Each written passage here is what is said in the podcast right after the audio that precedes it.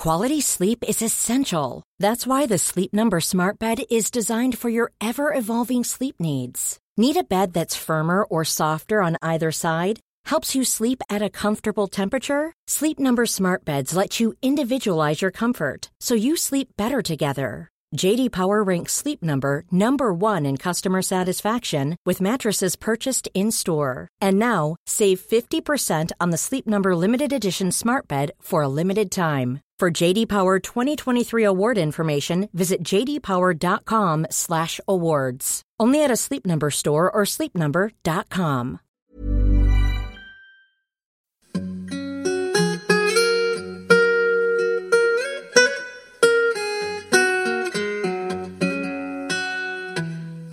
Hello, everyone, and welcome to episode 148 Women, 1066 and Marriage.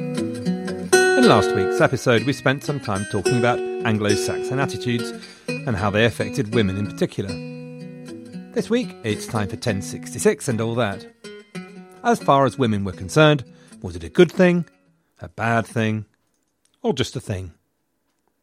And we are also going to revisit that fine old institution of mariage. And actually, just for once, I think I've managed to control my incontinence and stick to a reasonable length for a change.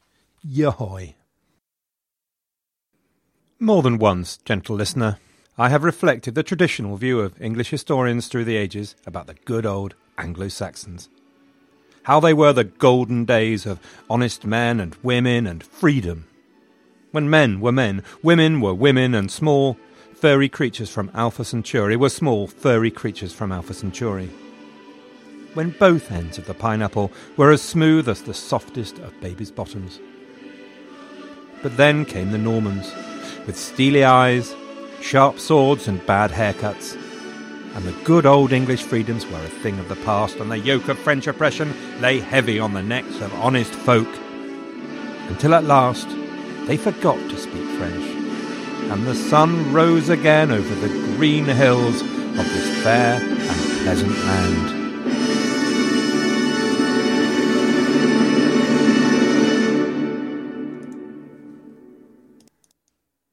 Uh, right. Anyway, such rubric applies very much to the rights and roles of women. Doris and Frank Stenton were as fine a pair of Anglo Saxon historians as ever donned an open toed sandal. You'll probably remember Frank, since I'm sure I referred to him in my Anglo Saxon years, given that he is still the historian that defines study of the age. But I may not have mentioned Doris. It was Doris who really bore down on the argument that the Normans had robbed the English woman of her birthright. The basic thesis goes like this In Anglo Saxon England, women could own property on their own account, and there are wills to prove it. When the Norman kings arrived, they brought with them an administrative approach to kingship with a kind of quasi civil service. So rather than the power that women at court used to wield, the likes of Emma and Elthryth, women now disappear from the real power brokerage. No more do we see queens anointed in their own right in the way that Anglo Saxon queens used to. Even history gets rewritten, curse it, the mealy mouthed Norman historian William of Malmesbury sidelined that cast iron, copper bottomed, honest to goodness military genius and heroine, Ethelflad, Lady of the Mercians, to the status of a moaning minnie and bit part player. And to cap it all, to put the icing on the cake to add insult to injury and the ninth stitch, the Normans bring the French church with them, and all that Anglo Saxon sense of fair play and women's rights disappear in an avalanche of Eve did this, Eve did that. It's all Eve's fault, and none of you should be having sex anyway. You should be at your prayers. Plus, Billy the Conk established a completely new approach to landholding in England anyway. Now, nobody owned any land anymore. It all belonged to Billy. And he used to pay for soldiers through the feudal system, so a totally male dominated system by definition at the time, and therefore disinheriting all women landowners. I have to say, I'd like to believe this thesis as much as I'd like to believe that Derby County will one day win the Champions League. But as I believe I've said before, there is nothing so tiresome as an intelligent historian with a balanced point of view. And the fun-suckers have been at work with this particular thesis, just like any other clear and one-sided historical story. The fun-suckers, represented in this case by my female guru of women's history, Henrietta Leyser, basically aim their torpedoes at two targets. Firstly, that the much lauded Anglo Saxon freedoms are overstated. And secondly, that the Norman approach wasn't much different, actually, and had compensating benefits anyway.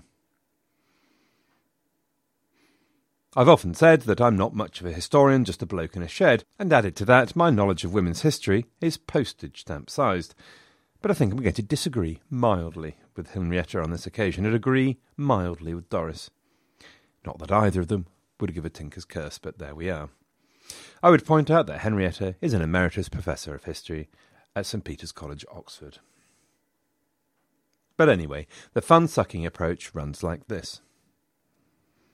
On the first line of attack, one of the famous wills that supports Doris's We love the Anglo Saxons argument is a case involving a chap called Edwin who sued his mother for land. His mother told him to sling his hook and gave all her possessions to her kinswoman Leoflad.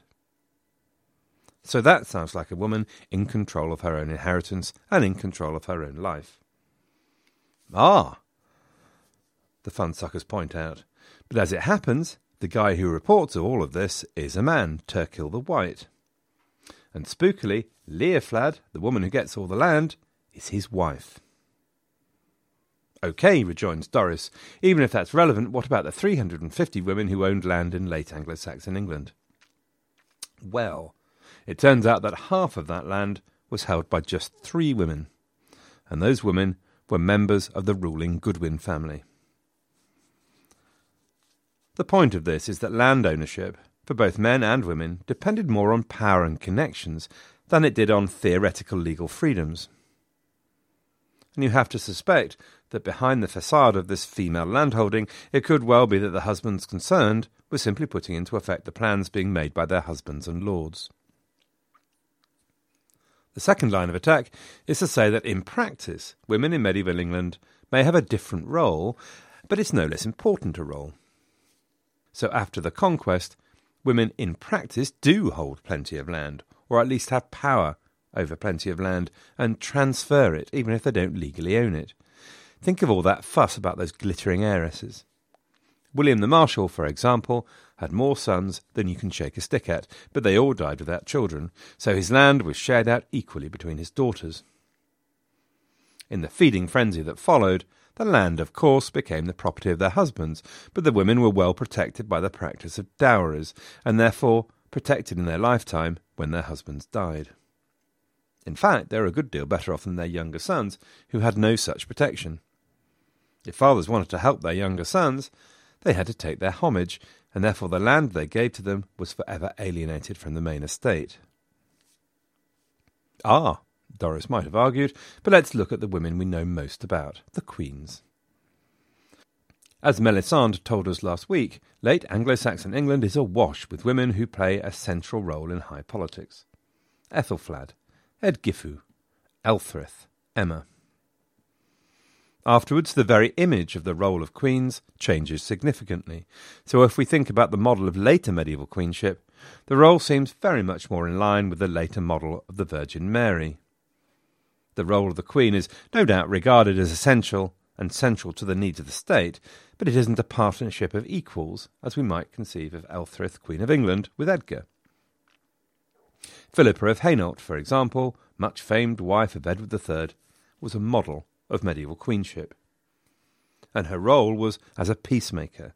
Her job was to intercede to soften the harsher edges of her royal master, the king. So, as with the burghers of Calais, coming out from Calais and begging for mercy as they surrendered their town, she could throw herself in front of the king and beg for the lives of the poor folk and it gave the king a face saving way of backing down, able to make the point that he held their lives in his hands, but able to choose not to exercise that power. But having said all that, the Queen's advice was entirely, well, advisory. It was the King's decision to make. Fair enough, say the fun suckers, but let's consider why this is, and if it's really such a problem anyway. Because the point is that the entire system had changed. Military landholding as per the point above, the king at the top of a feudal pyramid. The introduction of primogeniture as a method of inheritance. So the system had changed for men every bit as it had for women. And actually, the system brought much greater stability for queens. Anglo Saxon kings did often have more than one wife. In Anglo Saxon England, inheritance was not necessarily driven by primogeniture, so younger sons had the right to inherit as well. So all that high politics with Emma and Elthryth was not so much because of the power they wielded, as much to do with political instability. Those mothers had to fight and struggle to make sure it was their son who succeeded. If they didn't get it right, they could be discarded along with their sons. Whereas after 1066, a queen's role was better defined and as much valued as before, even if it was different. A queen wouldn't be discarded, and there were rarely arguments about who would inherit. So, 1066, good thing, bad thing, just a thing. Well, he pays you money and he takes your choice. It's probably not wise of me to take sides in this, and I can see the argument that before 1066 the influence of the church had grown, and the model of a woman's role was already becoming that of the silent, passive Mary rather than the devil mangling Juliana.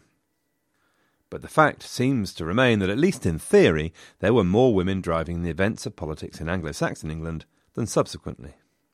That in law, at least women could own property. But maybe the really important point is that in history, context is everything. And maybe compiling a balance sheet of women's rights before and after the conquest misses the point that women made their own different evaluations in medieval times about what was important to them than they might do now in 2015. Marriage. As I said at the start, I thought I'd talk a little more about the fine old institution of marriage, the feather bed in which I have lain for these past years. We have spoken a bit about marriage before, have we not? But hey, it was a really, really long time ago, and it was back in the midst of time. So, first off, let's hear it for the church. The poor old church does come in for a bit of stick, and we should constantly remind ourselves that actually it did also do a massive amount of good. It was by and large a force for cohesion in society, and to soften the harshness of life for the poorer members. And in this, one example was the attitude to marriage and choice. The Church made it quite clear that women and men were free to make their own decisions about who they married. And in fact, all that was needed to make the marriage legally binding were the statements, I take you as my husband, I take you as my wife. This actually put the church in a slightly odd position, where while it was desperate for marriage to happen through and in the church, it was actually forced to accept that its teaching said you could nip off behind some bush somewhere, say the words in the words of Marc Bolan, you could get it on. Now, the point's been made by many people that in practice things could have been very different. In practice, there was enormous pressure on women and, and indeed men to marry the family's choice. But what we don't know is whether the examples we see where men and women defy the family are the exception or the rule. We do know that parents sometimes go to enormous lengths to get their children to do the right thing, as far as they see it. So, Christina of Markyate, for example, was subject to anger, threats, love potions, until she finally gave in and married the man of their choice, and then changed her mind, or at least stayed committed to remaining a virgin. To do him credit, her husband, Bohorad, refused to insist on his marriage rights. And rights, incidentally, since the Church taught that in marriage, men and women had no right to refuse sex to the other. So we have this image of Bohorad being berated by the whole community for being weak and unmanly, for not forcing his wife. There's also the example of the marriage of Marjorie Paston. Marjorie was probably about twenty, and she has at some point set her heart on one Richard Calle. Richard was, in the eyes of Margaret Paston, Marjorie's mother, a most unsuitable match. Richard was their bailiff, for crying out loud, and well into his thirties, the dirty old man. Marjorie and Richard went through the mill, and the outraged letters flew around the family. Marjorie and Richard were officially under the cosh. But they remained firm and steadfast. One letter from Richard to Marjorie has survived. Here's a very brief extract which gives a little idea of the pain that the lovers were going through. I realize, lady, that you have had as much sorrow on my account as any gentlewoman has ever had in the world. I wish to God that all the sorrow you have had had fallen on me, so that you were freed of it. For indeed, lady, it kills me to hear that you are being treated otherwise than you should. This is a painful life we lead. I cannot imagine that we live like this without God being displeased by it. Here's a cool fact a crocodile can't stick out its tongue. Another cool fact you can get short term health insurance for a month or just under a year in some states. United Healthcare short term insurance plans are designed for people who are between jobs, coming off their parents' plan, or turning a side hustle into a full time gig. Underwritten by Golden Rule Insurance Company, they offer flexible, budget friendly coverage with access to a nationwide network of doctors and hospitals. Get more cool facts about United Healthcare short term plans at uh1.com. The reason we have this letter is probably because it was intercepted by Mother Margaret. And in the same letter, Richard wrote, Mistress, I am frightened of writing to you, for I understand you have showed the letters I have sent you to others, but I beg you, let no one see this letter. As soon as you have read it, burn it, for I would not want anyone to see it. Almighty Jesu preserve, keep, and give you your heart's desires. This letter was written with as great a difficulty as I ever wrote anything in my life, for I had been very ill. Nice to see Richard working in a bit of man flu there. The two lovers insisted there was nothing Mother Margaret and the family could do. They were already married. We'll see about that, spat Margaret. There's been no marriage I can remember. And the heavies were duly wheeled in, in the form of the Bishop of Norwich. And they don't come much heavier than the Bishop of Norwich. The Bish did his best but it didn't go the way Margaret wanted, as her subsequent letter related. And the bishop spoke to her very frankly and reminded her of her birth, relations, and friends, and what friends she might have if she followed their advice. And if she did not follow it, what dishonour and shame and loss it would be to her, and how they would forsake her, and would not help or comfort her. There was more of the same. Then the bish tried to find out if young Marjorie had said words that bound her, that really bound her, to try and persuade her that she could back out and make the family happy. But according to Margaret, young Marjorie was having none of it. Apparently she boldly said that if these words did not make things sure, she would make it sure before she left. These foolish words grieved me and her grandmother as much as everything else. Then the bish called in Richard and gave him a grilling to boot. But the long and short was that the lovers had made their vows to each other, and the church was forced to accept that they were binding and complete. There was nothing to be done. The couple was married in the eyes of the church and the law, even though they'd been nowhere near the church. And hate it or loathe it, blood is thicker than water, and the family paston had to accept the situation, however grudgingly. Although initially Mum did throw Marjorie out, but Richard remained employed as the family bailiff, at least until 1503. In 1482, when she croaked, Margaret left twenty pounds to Marjorie and Richard's son John. So all was well that ended well. It's impossible to avoid the thought that for every Marjorie there must have been ten who did not have the strength of character to resist the awful pressure of the family. But on the other hand, focusing on their extremities ignores the fact that in all likelihood most marriages would have been arranged with the good of the child in mind. As we've said before, though, the stakes were high. Marriage was a big step, and a major opportunity for advancement of all families, of whatever estate, from the meanest to the poshest. So here's the blagger's guide to getting married in medieval England. Stage one was making the deal. Before any betrothal came the hard headed financial negotiations between the family. One pig, no, two pigs, focusing on the dowry the woman would bring with her. Once the hard bargaining was done, there might be a nice betrothal ceremony. The Kiddywinks could be as young as seven, but until they were of age, somewhere between twelve and fourteen, a betrothal wouldn't have the force of law. Stage three, when everyone was ready to get married, there was then a period when the banns were read, then as now. A chance for excitement to build, families to make sure everything was ready, just to make sure no one had any proper objections. Stage four, the big day. The bride and groom met at the church door. The groom announced the dower that the bride was to have and gave her silver or gold as the symbol of the dower, delivered in a book or a shield. And then he gave the ring, once it had been duly blessed. And then came the all important vows. Stage five, it was only now that they went inside the church, and at some point the couple would kneel under a pall of some kind and be blessed once more. Stage six was the good bit, the knees up, the wedding feast, bride's ale, whatever you wanted to call it. When it came to a knees up, no one was mucking around. The extent of the feast would, of course, vary according to the status of the happy couple, but a feast of some kind there would be. It was a requirement, not just a nice idea.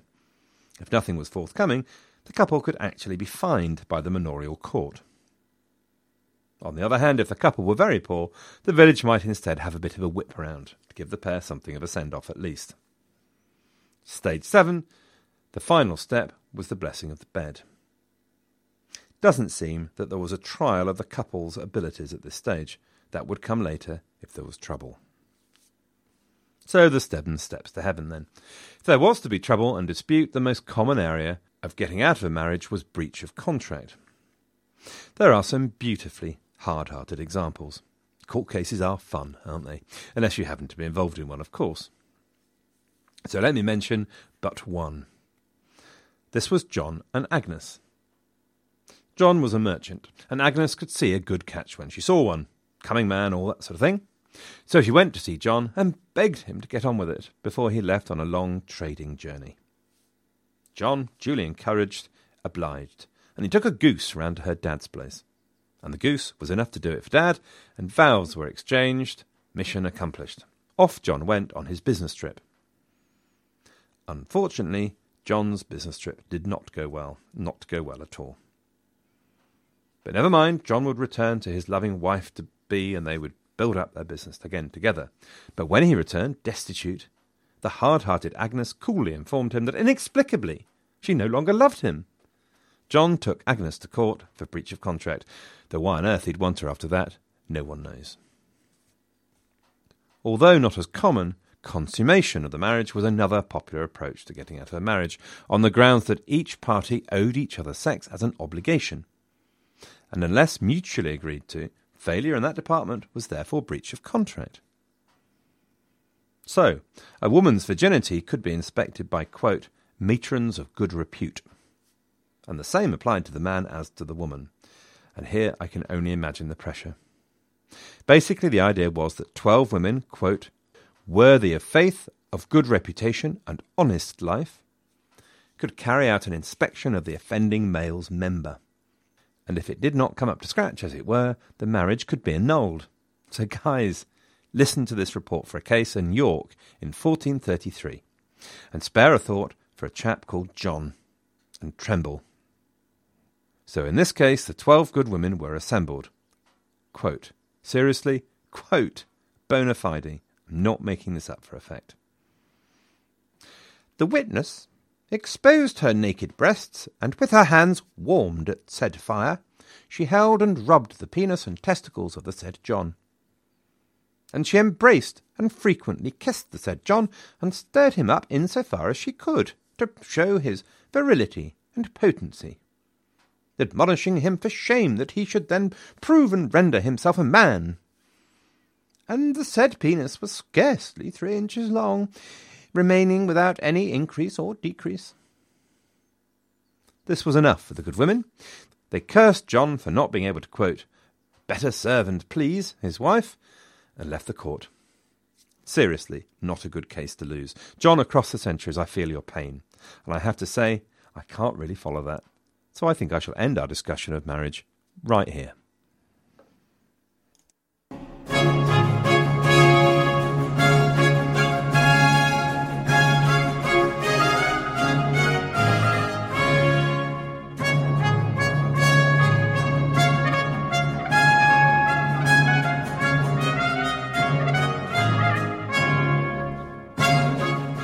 For the weekly word this week, let's most appropriately talk about bride, bridal, and bridegroom. Bride is a straightforward enough word, a word with a Germanic root from the Old English bride, first heard of in Beowulf in about 725, and cognate with the Old Frisian breed, Old Saxon brood, and so on. Commonly used for a woman at her wedding, or I suppose just afterwards on the honeymoon. Apparently, there is some debate about when you start using the word bride to describe somebody. The grand old man of British politics, Gladstone, apparently got into trouble in a parliamentary debate when describing the Princess Helen, who'd just got engaged, as a bride. Upset at being challenged by the House, he declared that he thought it was colloquial practice to use the term bride for engaged women, and got equal amounts of hear, hear, and no, no. So, like Gladstone, I'll leave that one to you to decide. Bride had been used in other contexts. So, in the 16th century, for example, to say that something would bride with something else meant it went well with it.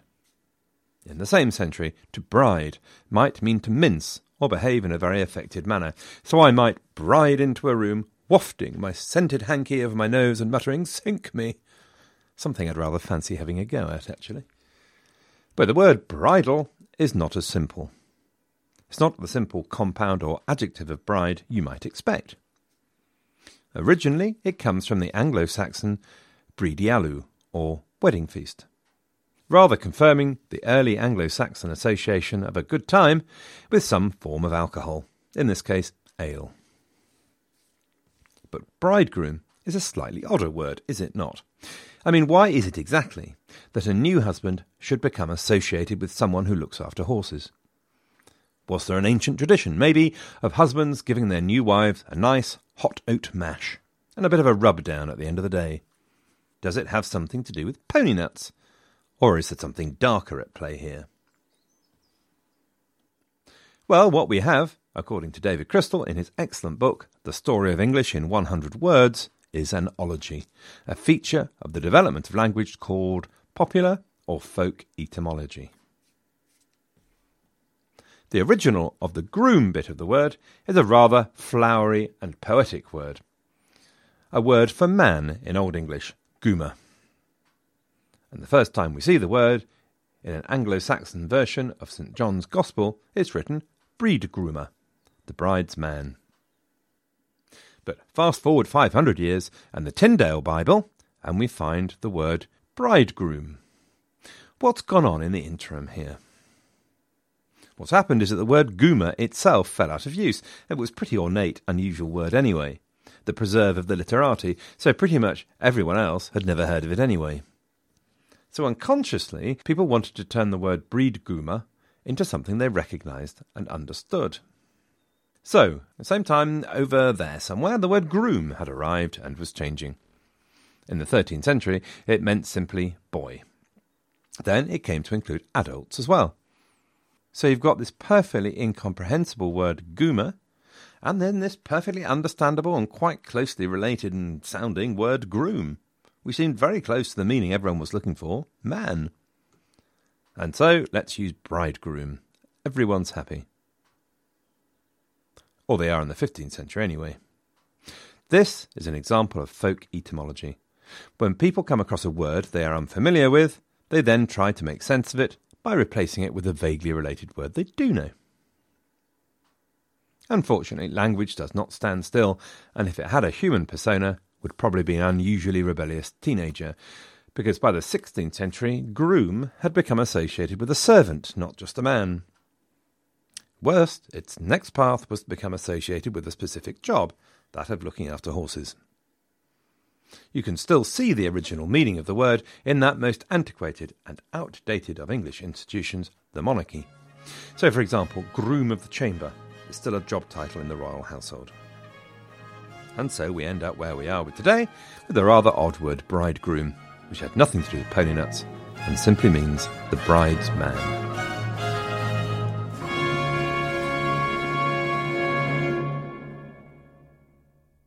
Which brings us triumphantly to the end of this week's podcast. There will be an even more toe curling episode when we talk next week about sex, childbirth, children, and stuff, which will be deeply, deeply uncomfortable. In the meantime, I have generous donators to thank to Maureen, Wayne, Simon, Dustin, Stuart, Kathy, and Benjamin. Thank you very much. Good luck then, everyone, and have a great week.